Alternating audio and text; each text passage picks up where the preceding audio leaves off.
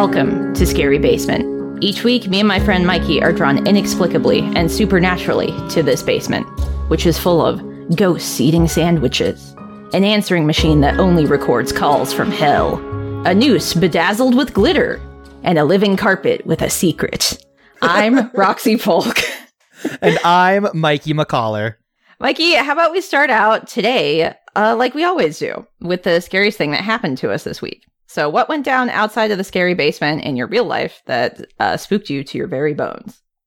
Well, Roxy, I was doing laundry the other day and Okay. just absentmindedly di- uh, didn't go through with this, but I was so close to like I locked the door and was pulling the door closed as I stepped okay, out to go downstairs the to the laundry. room. Oh No, to, your my apartment.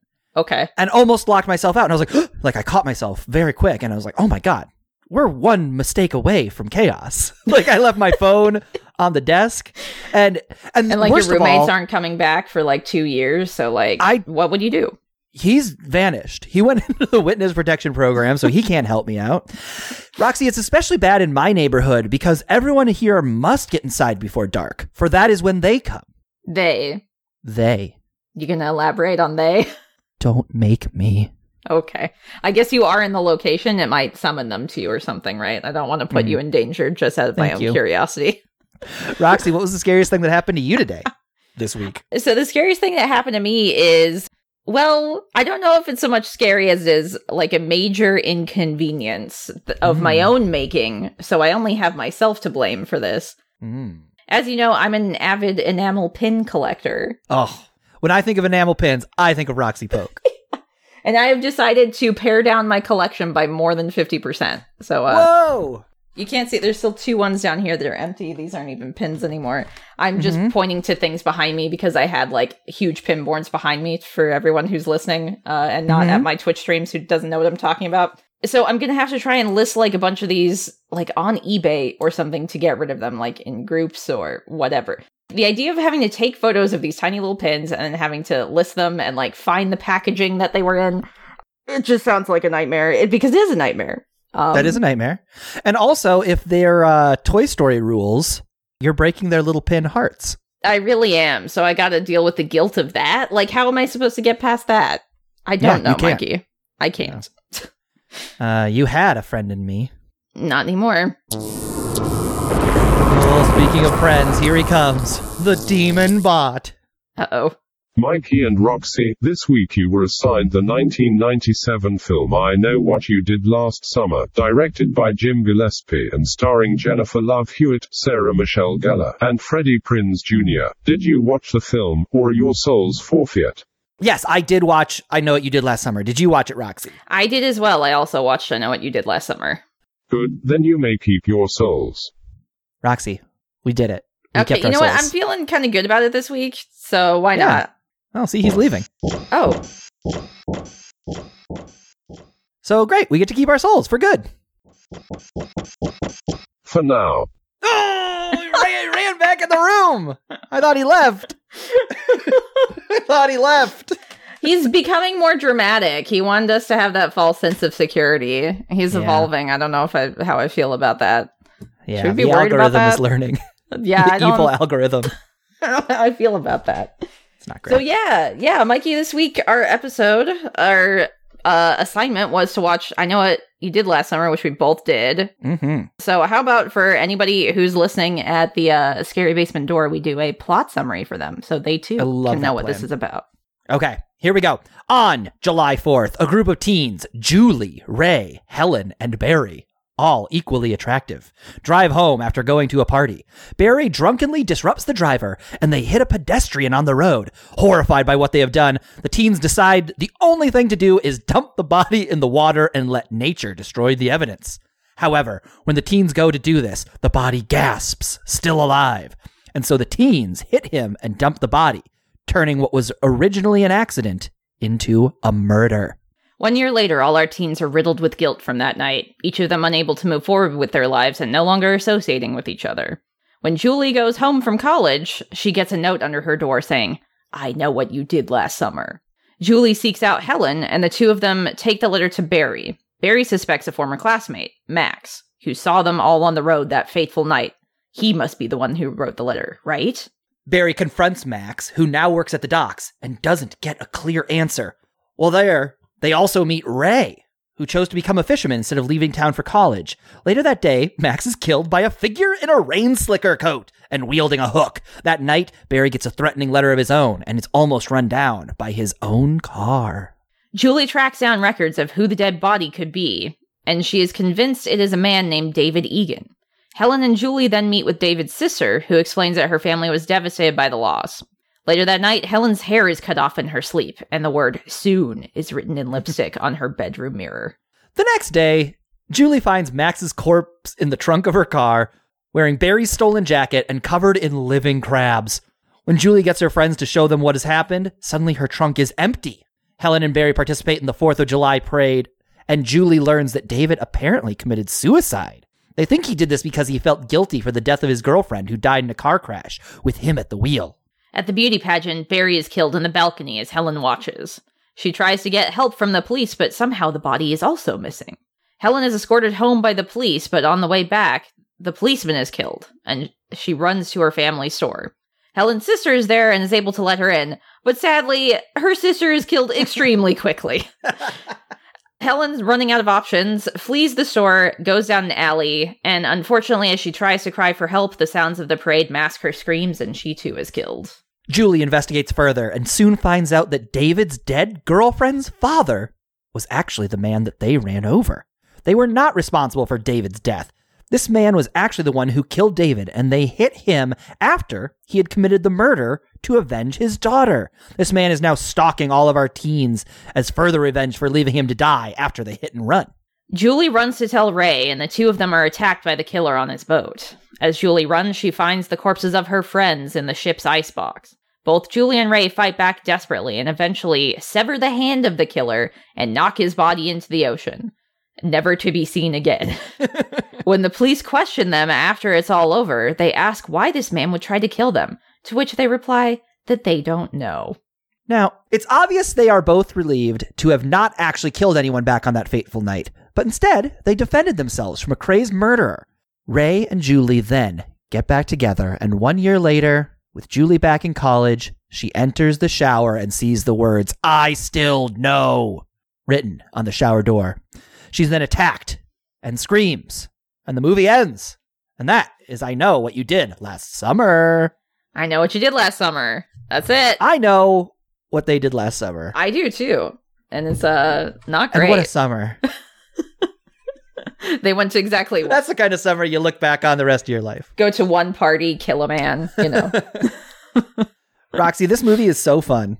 It is. It is like also it's funny that we did Scream the previous week because this is very much like indicative of the time when Scream came out. This like came out afterwards and feels like it's very informed by it. Well, the same writer, Kevin Williamson, wrote both movies. Yes, exactly. Just Even more so on a tear, my man, writing about teenagers. On Dawson's Creek, he writes about them falling in love. In Scream, and I know what you did last summer, he writes about Wait. them getting killed. Wait, he he was a writer on Dawson's Creek. I think he's the showrunner of Dawson's He's Creek. the what? I had no Yeah. idea. I've somehow Yeah, you- never seen an episode of that show, despite being a child of like the '90s and early 2000s. I have It's never really seen full good. episode. Are you sure? yeah, no, it is. okay. So, deeply involved in Dawson's Creek, deeply involved in Scream. Basically the same movie, it's just Dawson talks about movies like a piece of shit the whole time and doesn't get killed. Scream at least gives us that catharsis. Yeah, just And uh, now he's figuring out what teens are doing last summer. Yes, yeah, and I guess this was like based on a book, but it didn't really follow the book at all to the point Mhm. that like I don't even think there was a mask or not mask, but I don't even think there was like a spooky killer Hmm. somehow. So, Like- who was what was happening? I don't know. I haven't read the summary of it, but apparently the writer of the book was like, "This isn't anything like what I wrote. Why did they do this?" Can you imagine writing just like a subtle thriller about a man who knows about a crime teens committed and they turn it into a slasher movie? I mean, What if you're getting residuals off of it, th- at least that would soften the blow, I assume. But uh, still fucking sucks if that's not what you planned out at all. But regardless, this movie is it's fun. It's like kind of a guilty pleasure, dumb fun hmm 90s thriller horror slasher. So, Roxy, I I don't know where else to start with this movie besides Okay. the ending, The end. Okay, sure. which I truly hated. It's a complete mess. The end of this movie posits that the night of drink drunk driving and driving erratically and fucking around as teenagers is totally okay so long as the man they hit survived. yeah. They and did Also, the he's a crime. murderer, They so just- don't it, feel like- bad about it. Right. It's so ridiculous that like at the end oh, she's like hugging Ray and, and she's just like, Whew, we didn't kill anyone after all. It's like who cares? You still did the bad things that you Well, also- were feeling guilty about. He was coming after them, and they think that they killed him at that point because his hand is cut off. So he's going to be like bleeding from that. And then he's dunked in Mhm. the ocean after he got like hit in the face. So he'll like probably drown. Uh, So it's like just because they didn't find the body doesn't mean you didn't kill him, also. right. So even if you didn't kill him back then, when it was an accident and then just like a dumb choice to hit him in the head and push him in the water after he wasn't dead, mm-hmm. you still killed him now.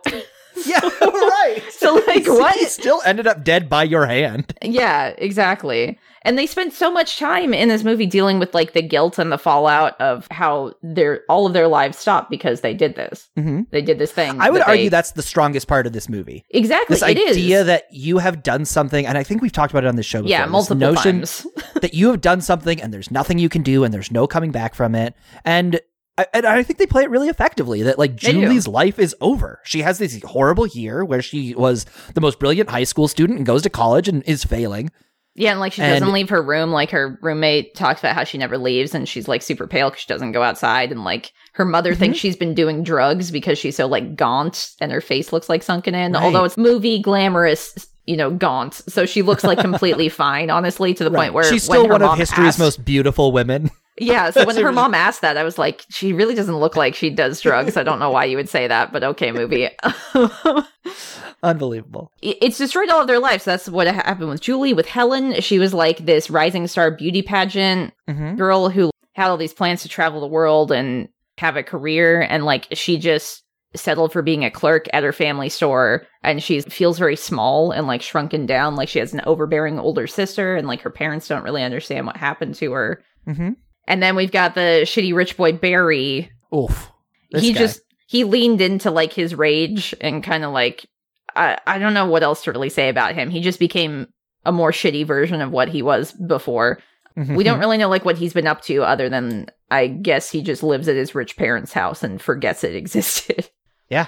And then And Ray then we've got Ray, yeah, Yeah. who just gets a job on the docks. He is just here to catch the fish, make an honest living. Well, he was going to go to New York to be a writer. And then he literally says when they find him as a fisherman, he's like, I became my father. I'm just going to stay in, I'm stuck in this town and I'm a fisherman just like he Mhm. was. And I never got out. Yeah, he's a less than Jake song. I don't know enough about Less Than Jake, but I'm sure for all you Less Than Jake heads, that was very good. Every less than Jake song is about like, I swear I'm gonna leave this hometown. No one really- knows me here, and I gotta get out. Like 45 albums about it. Is that also an early 2000s band? Or You like know it. 2000 Okay, yeah. I was going to say Ska that as hell. that that tone that you had is just very much so indicative of like my high school music. Everybody's yeah. running around and no one gets me. Relationships are over. this is all of them over forever. That's all of them. but so okay, we've got these four teens. This movie I feel like is very unusual in that it's got like a four character group that Yeah. kind of doesn't have room to let people get killed. So I think this movie does a I think a very good job of introducing people to get killed along the way. oh but yeah, like the bystanders. This guy ostensibly has no reason to kill them. Like why does he kill Max? Yeah, he has no reason to kill Max. He has no. I guess maybe Helen's sister when they're in the store, like she was in the way, but like Max, Mhm. he had to go out of his way to kill him. I guess because he was on the road that night, so maybe he was like, Hmm. "You could have stopped them and you didn't." So That's a great call. That's a great call. I'm sure that's what it is. He he was um the good Samaritan in uh who did nothing and therefore needs to be Yeah. punished. But the thing is, he had no idea what they were doing. He didn't see anything, so it's like he maybe he would have done something if he had known, but he literally did not know. So it's Right. like punishing him Also- for things he doesn't even know about. I guess I guess are we saying that the killer like is following Barry and so when Barry goes to confront him is like you were there that night.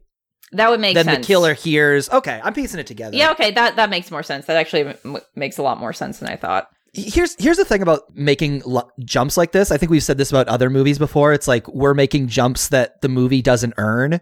But when I enjoy a movie, I like making those jumps. Yeah. like it's like that to me is fun. Like I like this movie a lot. Uh, the ending I think is muddled, but Well, also the fact that you can reason that out, I think I don't know, like like you said, maybe the movie didn't intend for that to be, but the fact that we're able to reason that out means that like there Mhm. were enough clues that like put in place that you could Well- do that in some ways. that that's what I mean. Like I would argue that they didn't think about that. They were just like, well, we need more kills, and that's fine. I don't care. like I want Yeah. more kills. I'm happy to have more people It's getting slasher killed in movie. movie. Makes sense. Yeah. So it's like it does feel like a big deal when Barry gets killed up in the balcony. It's like, oh, holy shit! They're like, I thought these four were gonna survive. I thought they were going to be like our Scream trio, Yeah. you know, who are gonna live throughout every movie and be like the main characters. And again, there's something that I think the new Scream addressed really well. This idea that like we don't want to kill off all these characters because we want them to like their relationship is what the movie is about. Yeah. And this movie, like, tricked me into thinking they were doing that. And then when they did it, I was like, oh, oh, like, uh, I Especially thought because, like, the- death was kind of frightening. Yeah, especially because the body disappears and like Sarah Michelle Gellar's character Helen is watching it from the stage. So Mhm. she's the only one who can see that her boyfriend is being murdered. And she's like on the stage. She starts screaming and yelling and like interrupting the performance. And so everyone's looking at her and nobody believes her because there's no body and nobody else saw it. So they're like, you're just hysterical. We're going to escort you home in a police car for some reason and lock you in the back. It's a crime in this town to interrupt a beauty pageant. Apparently, yeah. And uh, that's one of the things I want to talk about. Sarah Michelle Gellar's performance is probably the best one in this whole movie. And I I, agree. wish she was She's the main really good. character instead of Jennifer Love Hewitt's character, which doesn't feel Mhm. as interesting to me. Um, and maybe it's just because like I like Sarah Michelle Gellar more, but I feel like she was much more dynamic and a lot more interesting to watch. Her acting style, I I don't know. I think because the highs of how over the top her character was at the beginning. First, Mm. the, the movie starts out with her and like her talking about her dreams and what she wants to do on stage after she's won this pageant. You see how Mhm. like bright and positive she is. So then when you see that contrast to what she's become, it's a much bigger leap than like Jennifer Love Hewitt's character, who is just kind of like this girl next door, nice girl who doesn't really feel like she made as big of a change. Mm-hmm. Like, like I said again, like her mom makes the comment, like, "Are you doing drugs?" And it's like, "What? Where? How do you even get there?" Because she doesn't even Mhm. look that different. Yeah, That's exactly right. You're exactly right. I, I hadn't th- thought about it that way. Like, the consequences for Sarah Michelle Gellar were much starker than they were for Jennifer Love Hewitt. yeah, just in Jennifer that, Love like, Hewitt even went to college, even if she, She still felt went like to shit. college. She still went. Yeah, exactly. Yeah. she just had a slightly worse time. Yeah, Like, Sarah Michelle Gellar lost everything. And like she even loses her hair because like the killer stalks her, waits in her bedroom, cuts off her hair, which was a big thing for a beauty pageant girl. So like she's got that fucking with her. Let's talk about that. Yeah. it's a weird He- choice. So the killer cuts off her hair, but just like a little bit Yeah. and enough that she could still like have a pretty it. long, sexy haircut. Yeah, they should have given her like a pixie cut or something. It was so funny when she got up on stage and she just had like still the best hair. yeah, she still had really good hair because like if any of you guys have seen Buffy, like she had like yo-yos between different hairstyles. She has like kind of a more blunt cut at one point. She has like a much longer wavy cut at some point, and she always looks like amazing in it. Right. uh, no matter what her length of hair is. I feel like they had to do a pixie cut or like shave her head or something for it to be a bigger deal. And of course, she's still working at Buffy at the time. Like, I think it was maybe year one of Buffy. So she's still contracted. I, and I don't think you could get a good enough prosthetic or something to like cover Mhm. up her hair. She would like have to legit shave it off. So, like, I get why they couldn't. But yeah, it, it would have hit a bit harder if they had done something more. Between that and your description just now of the consequences of killing this man for Jennifer Love Hewitt, it makes me realize how many like half measures this movie takes to its storytelling. It's like it kind of does something, but then it doesn't go all the way. It just like kind of gets scared. Like this idea that Sarah, or uh, I'm sorry, that Jennifer Love Hewitt finds the body of this guy in the trunk of her car covered in crabs is awesome. Uh huh. And then it would have been also awesome to see like How Ryan Phillippe like deal with it. yes. But they don't have to because It would have been so much more interesting. It just disappears. How? Yeah. It's just gone. Yeah, it, it's a very dumb thing where, like, th- there were some leaps in logic that we made that I'm like, yeah, that that totally makes sense. But like, there's no way the killer could have gotten the body and cleaned out the trunk and disappeared and not been seen in like bright sunny in daylight daylight in the Roxy. middle of a suburban neighborhood with Jennifer Love Hewitt like screaming also to like draw attention like that that and also maybe he could have dragged away Barry's body up in the auditorium or like balcony before people would see but you can't dispose of that trunk crab body Mhm. that quickly. right. A lot of lot of bizarre half measures, including the way Sarah Michelle Gellar is killed. Yeah. Like I remember that being like a really clumsy scene where she's like kind of fighting him off for a while, but then they sort of just like pull away and we watch the band and then we just don't see her again. Yeah, I think they could have done that in a better way because I think the concept of it makes it much more tragic because there are literally people there that she is Mhm. screaming to for help. And again, like I said, her performance in this movie sells it a lot more. Like you feel way more empathetic and sympathetic Yeah. towards her. So it feels much worse. You know, seeing Barry get killed, Barry was kind of a piece of shit and Mm-hmm. That actor did a good job being that type of character, but like I don't really feel much sympathy for Mhm. him and like hi because the character wasn't even really supposed to be all that sympathetic. You know, like that's that was kind of the point. Yeah. So it's even more tragic that this character that you probably like out of everyone who got killed, she's probably the one that people like the most, just because out of our four main teens, half of them are gone. we don't really get to hang out with the other side characters who die that much to care about them. But then yeah, just there being people literally like a couple feet away and she can't get help. Yeah. A lot of moments in, I- guess, in between that scene and the scene where she is watching Barry up in the balcony getting killed Mhm. that feel kind of dreamlike. Like, in the sense that, like, this thing is going on and there's nothing you can do about it. Like, you're. yeah, and you're you're, the only one but you're seeing not it moving. too. Yeah. Mhm. So it's kind of like th- there's what there's like many different types of dreams, but there's a couple different ones that like people will cite. Oh, showing up to a test late and you're naked, and then everyone's looking at Mm-hmm. you and pointing and laughing. It's very similar to that because she's the only one who sees this thing, and everyone nobody believes her, Mhm. and so you got this whole auditorium full of people who.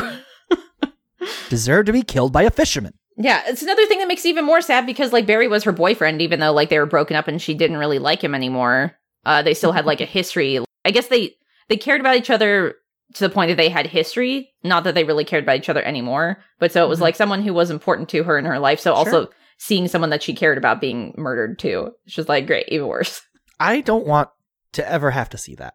I don't either, Even- and I don't think anybody does. Even for my worst exes, I still want them to not be murdered. Good. That's that's how I, it should be. I I love them that much, and and exactly that much. I think that's good. That's just a decent human being thing too. Like I don't want to see anybody get killed. Yeah, there are some people I want to see get killed. Okay. Well, Mikey's got a list, guys. but none of them are my exes. I've not kissed any of them. I guess this kind of gets us into the big question of the movie. Roxy, what deep human fear did you see this movie poking at? Well, I think we talked about it at the beginning, honestly, of like after the summary. It's just like the guilt and something that you having one instance, one action in your life influence like the whole rest of it. And it's Mm. completely wrecked. Like you said, like something you can't come back from.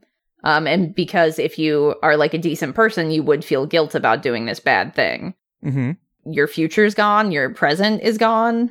And then by the end of it, I guess it's kind of like Jennifer Love Hewitt's character says stuff about how, oh, we should go to the police, like at the beginning, and then decides not to. And then at the end, she's like, no, we should just do it, even if it wrecks our lives and we have to go to jail because Mhm. I can't live like this anymore. I need to be moving forward, even if moving forward is going to jail. Like, I need Yeah. to take responsibility for it.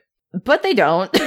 They don't. so I don't know. I think I think they tried to do that, and like we said, the ending is what kind of killed it. I think the Mhm. ending undercuts the themes and like the bigger picture they were moving for towards, in my opinion. But uh, what do you think, Mikey? My opinion as well. Um, Okay. I think the, the reason I don't like the ending is so much is because I think this movie does a really beautiful job of setting up something that I think is very true and horrifying in and of itself. And I think up until the ending, I think this movie was about endings. Hmm.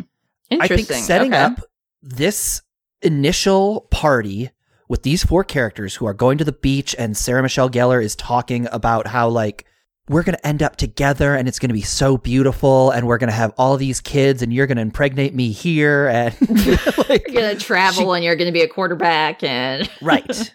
And Sarah Michelle Gellar and uh, Ray are doing the same thing. I- I'm sorry, Jennifer Love Hewitt and Ray are doing the same thing where they are talking about how like yeah, we're going to be they're going to different colleges, right? But they're like we're going to end up together. We're going to figure this out. because they're childhood sweethearts. And actually, so one of the things that this movie does in kind of subverting tropes, Jennifer Love Hewitt and Ray Prinze Jr., their characters, was it Ray and Julie, like they actually Mm-hmm. uh, lose their virginity to each other on that beach. We don't really see it, Oh. but it's like implied.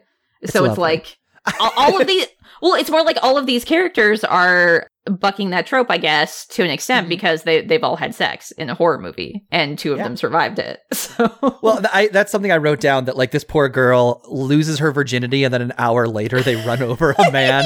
It's like even if you What have the most positive losing your virginity experience, it's like c- the cosmos have decided that you're going to have a shitty night the night you lose your virginity, no matter what the Yep. sex is like. but so okay, this movie is going through and setting up how all of these characters believe they're going to live their lives together. hmm And there's almost this romantic notion that no matter what kind of difference distances are put between us, we will end up together and we'll be together.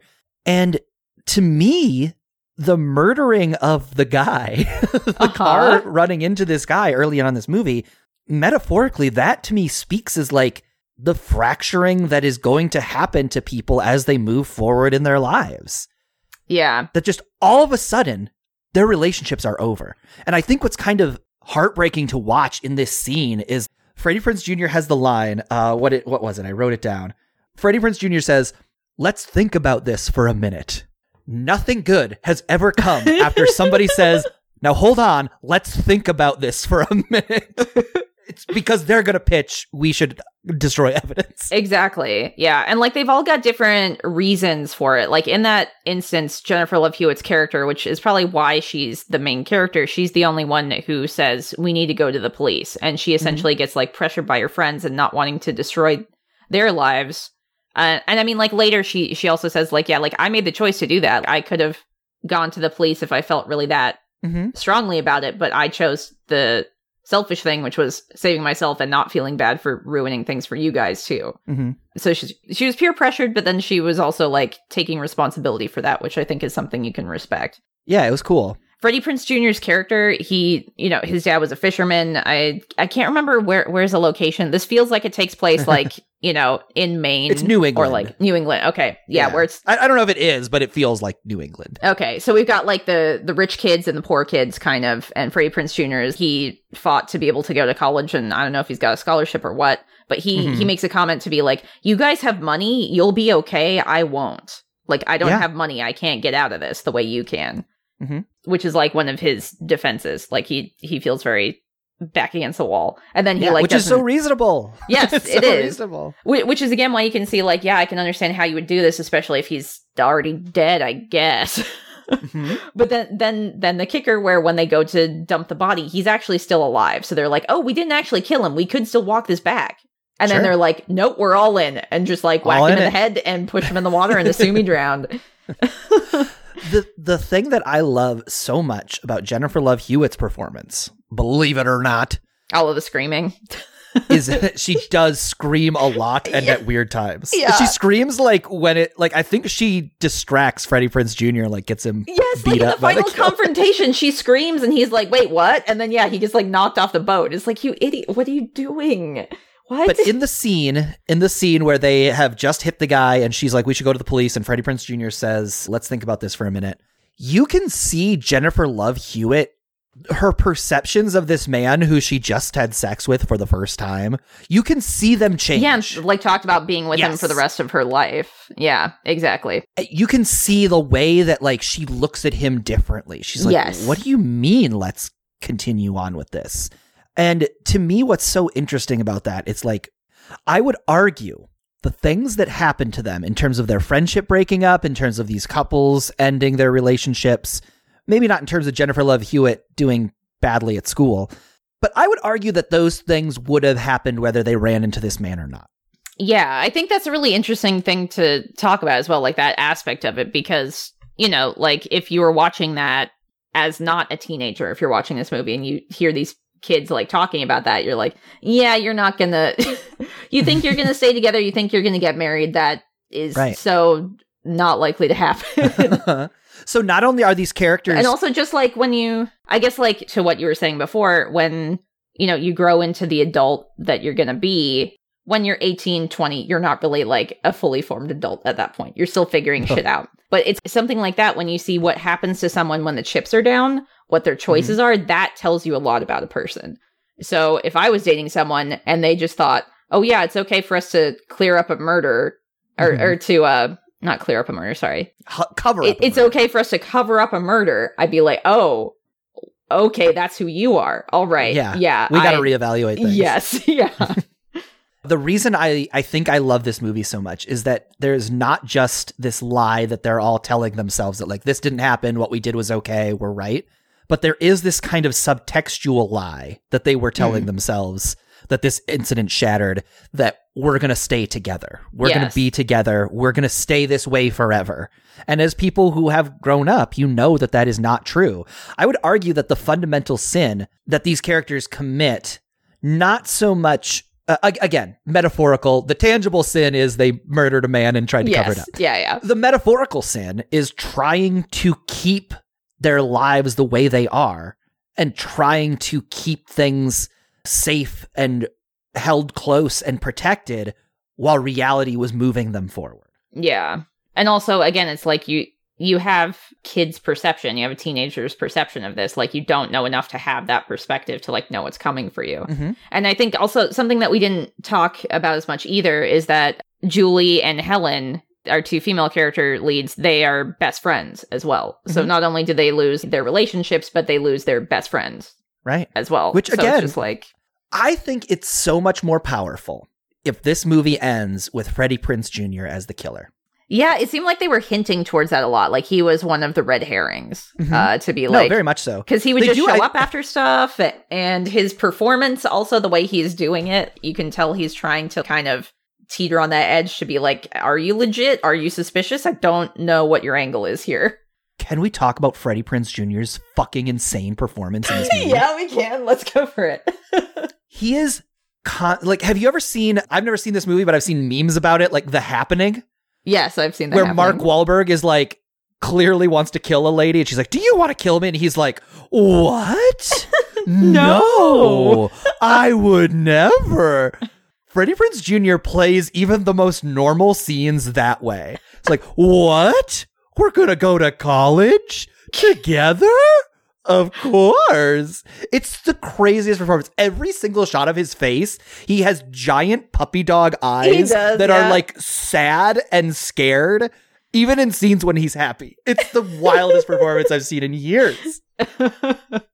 i don't know if he i'd say he's quite that over the top because i don't think anything can top Wahlberg's performance in the happening honestly when it comes to uh We should probably style watch The acting. Happening for this podcast. I soon. mean, we can if you really want to.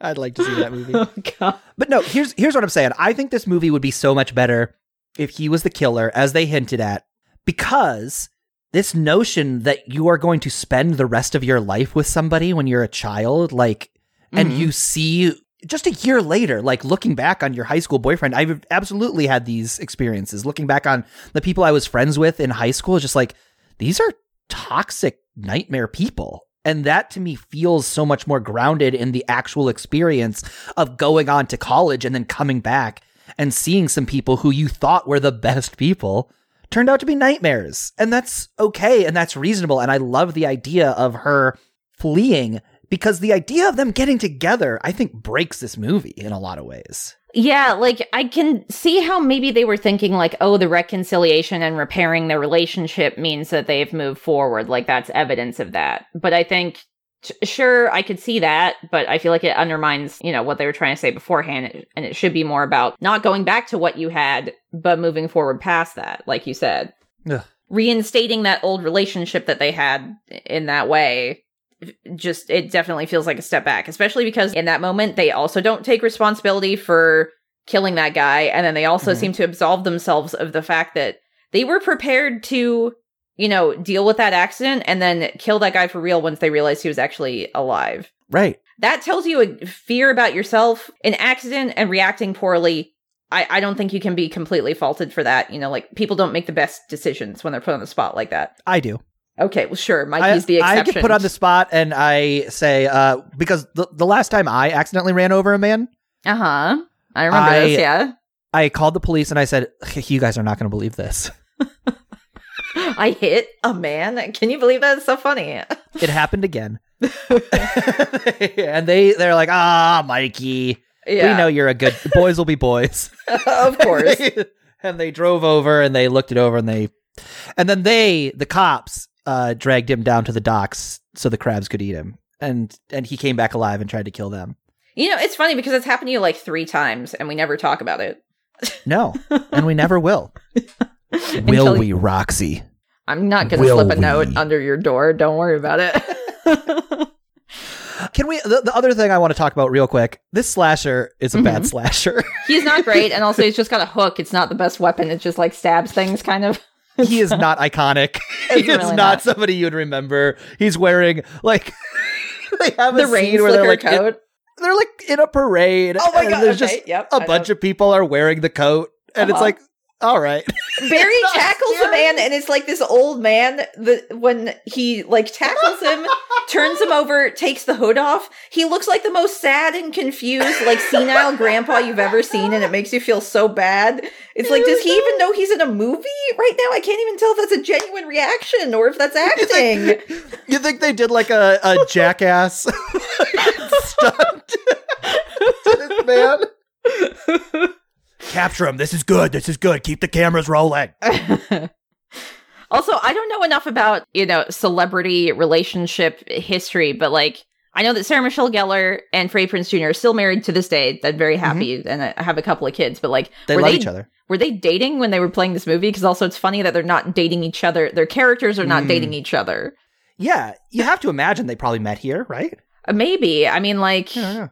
I, I don't know what other project they would have been in before that, and like they might have met outside of projects. I don't know, but that would be really funny if this was the this is where they met and fell in love. Also, Oh, if love can bring anybody together, I guess think- that'd be. I know uh, what you did last summer's set is probably. Oh, so we so we were talking about the ending when they're on the boat, but we haven't talked about the stupid stinger ending when Jennifer Love Hewitt is in the shower.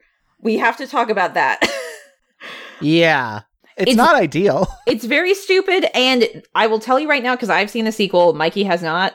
They retcon that to be like that was a nightmare she had. Like she has a reoccurring nightmare that is that. it never happened because they were like, we know it's stupid and makes no sense, so it doesn't exist. It's just a dream sequence. Perfect. Good. Um, I prefer that. Yes, it's much great. better. But uh, you know, when you're seeing it for the first time and you have no idea, like it's really dumb. It's just like every notion that, had like- to have that. Yeah, uh, because Nightmare on Elm Street one, we It also did that too, about. yes. it does the same thing. it's so annoying. Why? Why we don't need to. They to? just think it's like a scary singer for audiences. Like I don't know what dude in a suit thinks like that's great in the 90s, 2000s, and even today. Like it's not. Right. well, like a- again, it's about like what information is being conveyed to the audience. Like I do like this idea that he's still out there. I think that this movie sets it up really well that like we didn't find the body, but he's definitely going to Well, be well, dead think and they're about just like think about the way Halloween one did it, where his body leaves Mhm. the spot, and then you hear like breathing throughout the house that is just kind of like implying that he is still out there. Yeah. That's very creepy, and that's a good way to do it. That doesn't break your immersion and doesn't feel like the whole rest of the movie was cheapened as a result.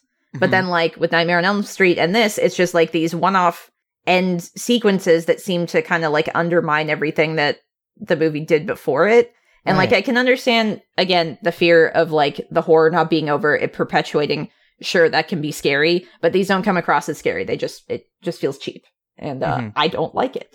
Honestly, I think if it if she just had the message like I still know, I think that would be kind of cool. That's like a cool little ending. There's like okay, he's still out there. It's like kind of this Especially because he uh, already has like stalked them to like freak him out before. Right. So I don't know what we're doing here. yeah, they didn't. I don't think they knew either. I don't know. It's uh, I love this movie a lot. The ending, uh, I could have taken a pass at it. Is all I'm saying. yeah. Roxy, I got a question for you. Okay, I was just gonna ask you if you had a question for me. What What is it, Mikey? Roxy, this killer in the movie knew exactly what these teens did last summer. Sure did. I don't know what you did last summer. So, Roxy, uh, I want to know what you did last summer. Uh, well, I did not run over a man with my car and dump him in the water. I'll tell you that much. yeah, you're such a square. and yeah, and any reports the people telling you that they saw someone matching my description doing that are completely false. Do not Oh, yeah, okay. fake. Yeah, I thought it was weird that you kept sending me those police reports that's and saying this is false, and I was like, I didn't. Okay, great, got it. I didn't know. I just had to make sure you knew it was completely not not me. But anyway, la- last summer, still pandemic times, so I did a lot of staying at home. But by staying at home, I did a lot of Twitch streaming, which is the thing that made me very happy uh, last year. it's a good summer. Yeah, getting to hang out with people from a distance, getting to play video games. Mm-hmm. It kept me sane, even. That's fun. What about you, Mikey? What did you do last summer? Uh, last summer, I was uh, working a job, getting people the vaccine, so Look also at you. pandemic related. Extremely wonderful, productive, and being a asset to humanity. Unlike Yeah, me I'm a sitting on my ass. Good person.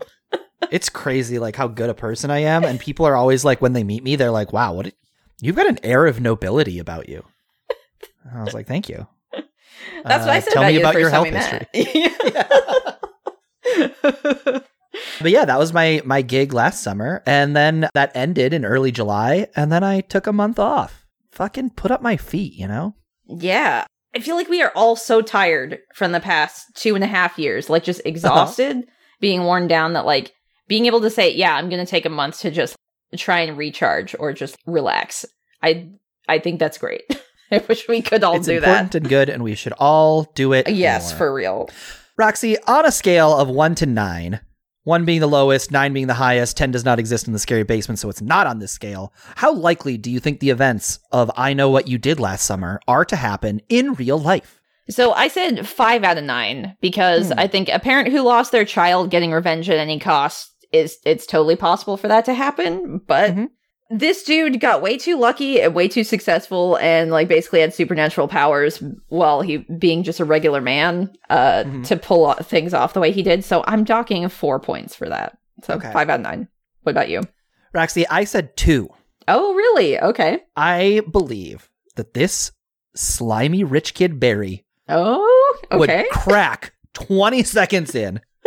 He would go to the police, tell them what happened, and Freddie Prinze Jr. would go to jail. Yeah, exactly. He'd throw his friend under the bus or use Yeah. money from lawyers so he wouldn't have to take the fall for it anyway, even if he didn't throw him under the bus.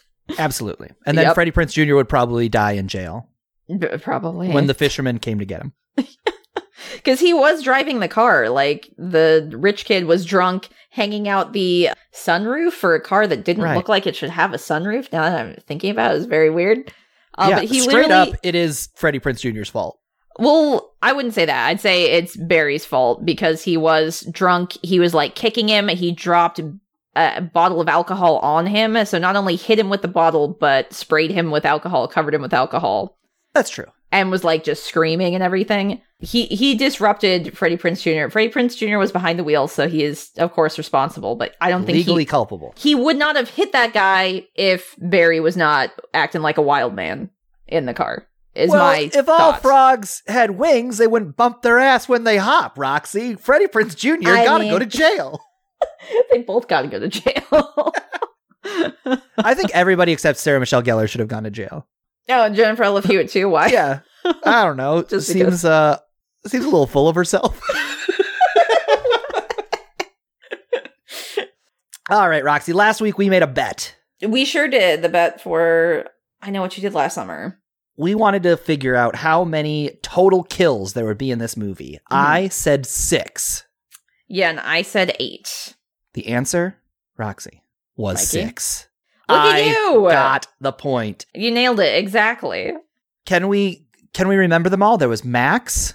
There was David Egan, Oh yeah, so like the the guy that they thought they killed initially. the guy so that actually died. yeah, Uh, there was Ryan Phillippe and Sarah Michelle Gellar. Yeah, there was the sister, yes.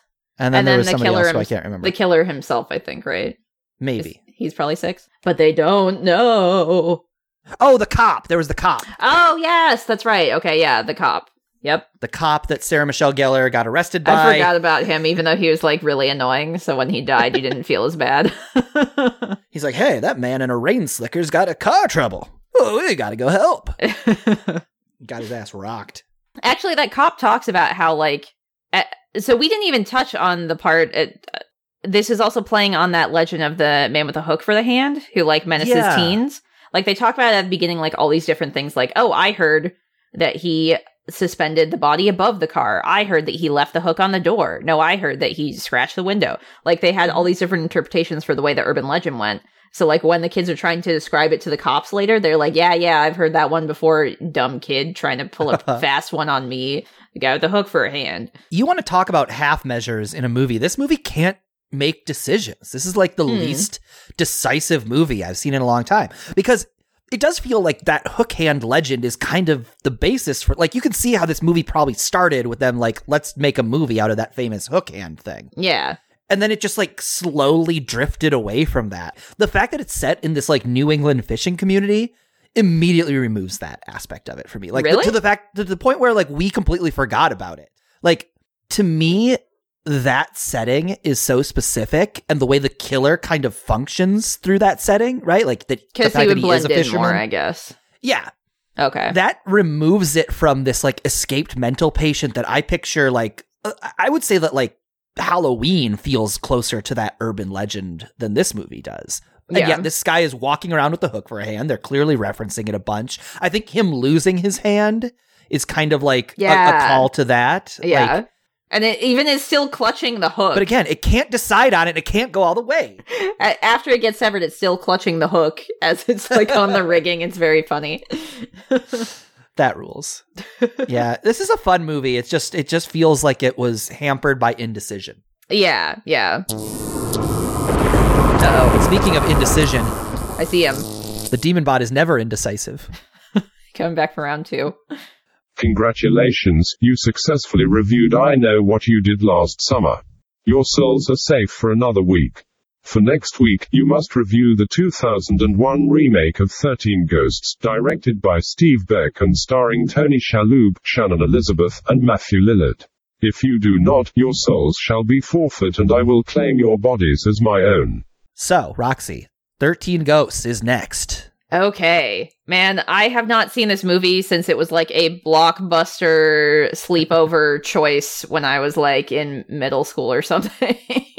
Okay, I have not seen this movie at all. Am I going to have to watch one ghost through 12 ghosts to understand what's going on? yes, the lore is very deep and you're going to be extremely confused starting with 13. So I don't know what to tell you, Mikey. We got our work cut out for us next Okay, week. I'm going to sit down with all 13 films Okay. 13 Ghosts series. uh, let's make a bet before we watch that movie, huh? okay. Yeah. Let's let's do it. So there are going to be 13 ghosts, right? Yes. How many of those 13 ghosts do you think are ladies? Hmm. Okay, like I said, I have seen this before, but it's been so long I can't fucking remember. I'm Yeah, gonna guess could? I'm gonna guess three. Three. Okay. I'm going to say, because we, we all agree it will not be more than half. Yeah, probably not. Well, I mean, like you can't even have half, right? It's thirteen. It's Right. odd number. I think it's I think it's just going to be less than half. So I'm going to say 6. Okay. Yeah, that seems fair. Feels like a lot. Okay. The pact has been sealed. I mean, the bet is confirmed. The person who is closest to the number of the titular 13 ghosts that are women shall be declared the winner. The winner will be given a set of 3D glasses.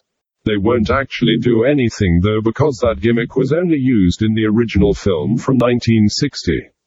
Okay, Mikey. So we've been talking about a lot of intense stuff, a lot of unpleasant stuff because it's a horror movie, right? Right. So how about we talk about what is making us happy this week, Mikey? So what what did you get up to this week that made you happy?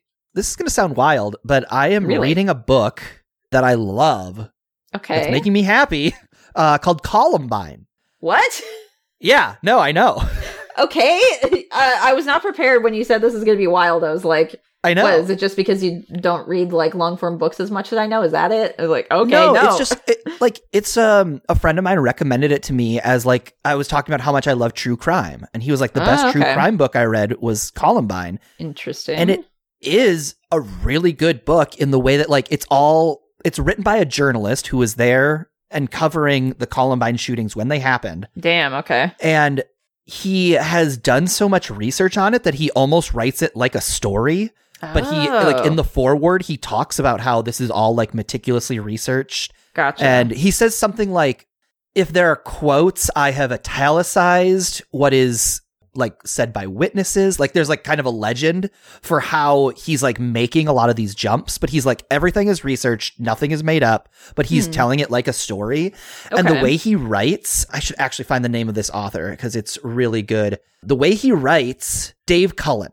Dave Cullen. Okay. The way that Dave Cullen writes is so like short and sparse, and it's just there's almost no like writerly inflection on any of the ideas. It's just like these Hmm. really interesting, humanizing details about these two boys who murdered a bunch of people, contrasted with the true horror of like what was happening. Like one of the killers, uh, Eric Harris or Dylan Klebold, worked like backstage at the school play oh, weird. and they just talk like very matter of factly about how there was this girl who was like auditioning for something and her tape was screwing up and she was like freaking out. Uh huh. And how this Eric Harris or Dylan Klebold, I don't remember which, worked really hard to get this tape playing correctly to like save her from this embarrassing situation. Huh. And then they just very matter of factly say like in three weeks he would kill her. oh my god, he did like- specifically kill that that girl. Okay, because like Yeah. I I know that it happened and I know general details, but I did not really uh go into details like this. So did they Mhm. have like a list of people they were going to go after? Oh, I don't know. Or? I, I'm, I'm not super Okay. far into it. gotcha. I will say that, like, again, the way this book was pitched to me as like a great true crime read, and as somebody like written from the perspective of somebody who was covering it at the time, hmm it sounds like every single reported detail about it and all of the like commonly accepted tropes about it, about the Columbine killings, are not true. Okay. Like, they're not really socially outcasts. They're not really like bullied. They're kind of popular and sort of well liked. Damn. It's Well, I think it's also that thing too where like, you know, a monster can come from anywhere and Mhm. if you're human, you're going to have a lot of different aspects to your personality and your life beyond just like that one aspect. So it's just kind of like absolutely. I think there's also there are accounts of Hitler. I think when he was being filmed in certain aspects. Who who was that? he had like he had one of those like spinning bow ties. It was like Yeah, yeah, that- he was like I think it was either female interviewer or she was behind the camera, and he's like smiling at her and talking very kind of like flirty or kindly towards her, like while he's you know systematically destroying like yeah whole populations. Yeah, you can like smile and flirt with a girl and still be a fucking absolute monster. sure It's yeah not just one thing or the other, uh, which is kind of terrifying. yeah no and like super fascinating. It has me just on the edge of my seat. I'm loving it. I'm loving this book. okay, well, I'm glad you are enjoying it. Hell yeah. Roxy, what's making you happy? Is it also something about a, a national tragedy that involved the death of children? Um, I'm glad I get to go last because it's a much more uh, ridiculous thing.